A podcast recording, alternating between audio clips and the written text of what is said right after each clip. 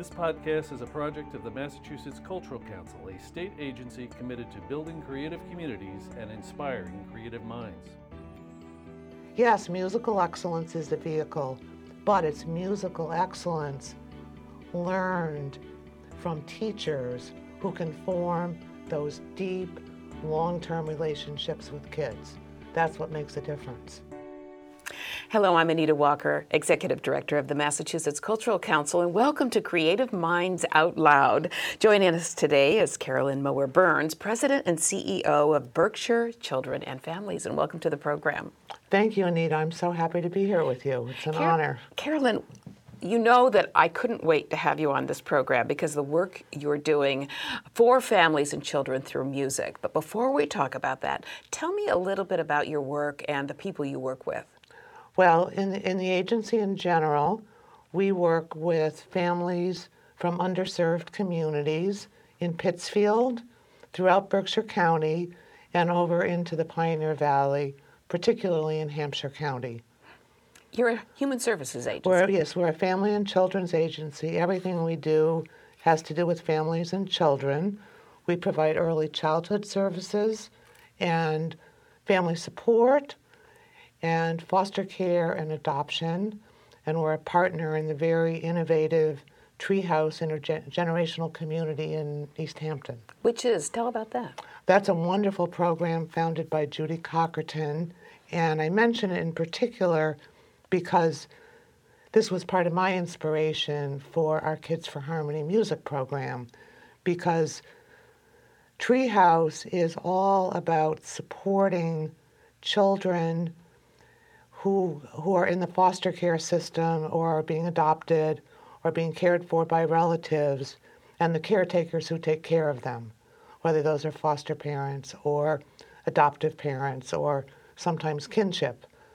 But they live in a beautiful community in Easthampton with elders.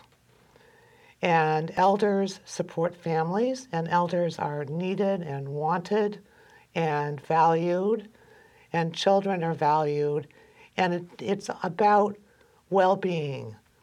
It's about the immediate well being of people, whatever circumstance they are in their lives. And I think to me that is, in the child welfare system, which I come out of, the outcomes that they usually talk about, the federal outcomes, are safety, permanency, which is, you know, a permanent living situation, and well being. And unfortunately, what happens if you think of those things in a linear way and you think, well, we have to keep kids safe first. Well, that makes total sense, right? Doesn't it? And we then we want them in permanent living situations. And then we'll think about the rest of their lives. And what I've come to believe is that if we can always be focusing on the well being of children and what they need to thrive, then that will support those other outcomes. It may even that, yes. need to come first. Yes, I really do believe that it comes first and it promotes safety and it promotes permanency for children. And I think it's very similar to the, um, I'm sure you've heard about the um, blue zones, the population health approach, which has looked at um, these blue zones around the world where people you know, live to be 105 and do well. And they look at, you know, what are the qualities of blue zones and how can we duplicate those? How can we create, this is really even before what we would call in my field primary prevention. This is saying, what can we do in an environment to really get rid of some of the risk factors that um, cause people to get sick. That's from the public health point of view. So, um, I what the work that we're trying to do now is to say, okay, we do a very good job as an agency in helping people after they've been hurt, or after kids are in the foster care system, or after families have led lives where they don't have enough resources but how can we move out in front of that? Instead how, of fixing yeah. what's broken, yeah. prevent things from getting yeah. broken how in the first place. How can we prevent things? How can we get upstream and how can we really um, think about what are the things that all people need, that all children need in order to thrive. So that brings us to music and Yes. Kids for Harmony. Yes. So how did you come upon that? Well, we came about it on a very strange way. We, um, about six years ago, the Longwood Symphony from Boston, which is an all volunteer symphony, as you know, made their debut at Ozawa Hall at Tanglewood.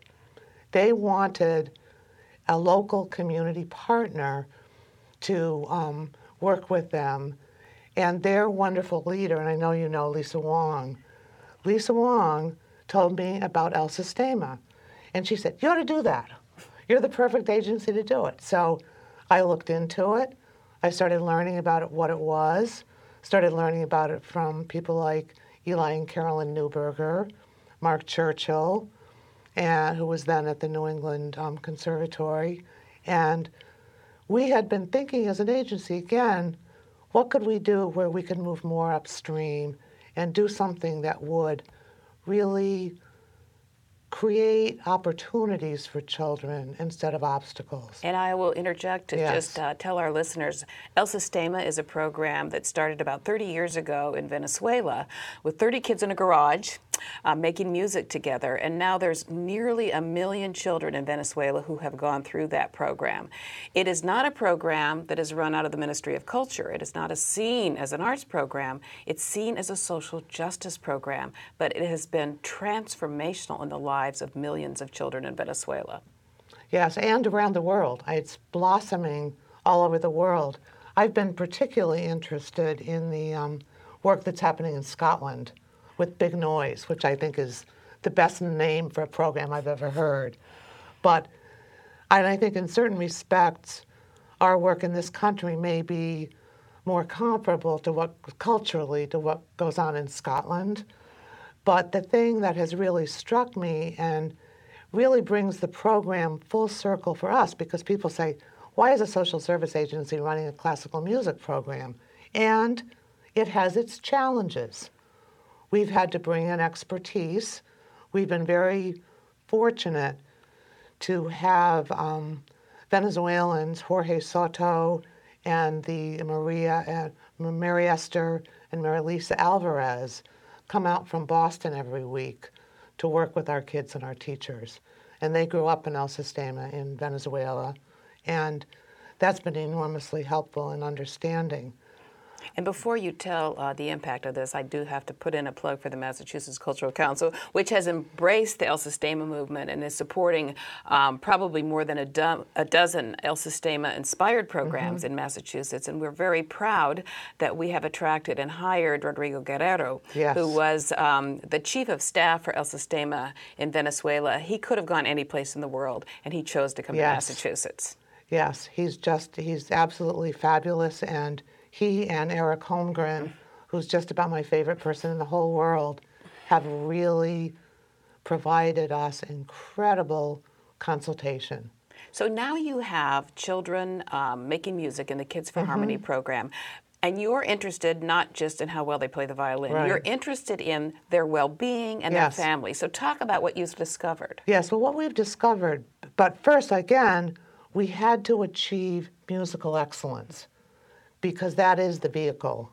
You know, that the, the discipline um, and citizenship, et cetera, that goes into creating musical excellence is what really starts to change brains, develop brains, develop the prefrontal cortex and all the executive functioning, helps kids function better in school.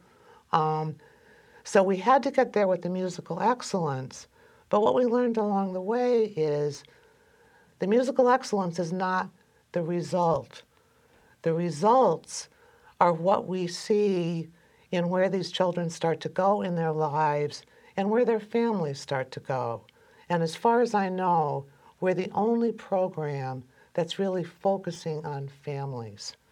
And we have our programs, we have a site in Pittsfield in Morningside Community School and another site in North Adams at the Brayton School.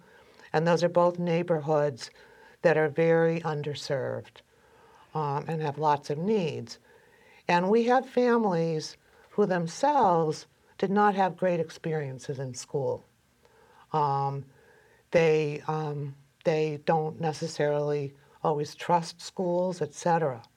But with their children participating in our program after school, we're able to start to draw them into school. And not just moms, everybody says, oh, well, nobody works with dads. We have dads. And if you came to one of our casual concerts, which we do about once a month at the school, and they're really designed for families to see how their kids are doing and understand what they're learning, we have families strolling in moms, dads, younger siblings, grandmothers, aunts and uncles. We have the head of the Pittsfield School Committee who always shows up.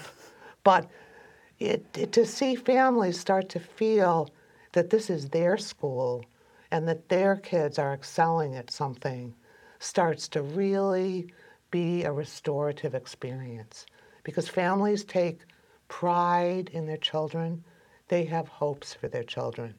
Now, of course, what happens is, like all families, they have their struggles.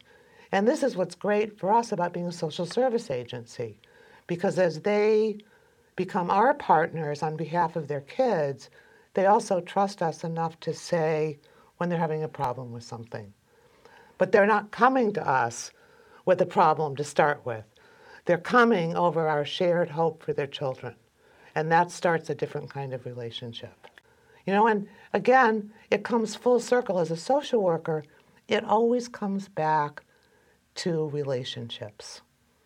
You know, so even what they, the research in Scotland says Yes, musical excellence is the vehicle, but it's musical excellence learned from teachers who can form those deep, long term relationships with kids. That's what makes a difference. So, all over the place, we're growing relationships one on one, in the ensemble, and with families as a group. And our families, we meet with families as a group once a month. So we're growing their social networks as well.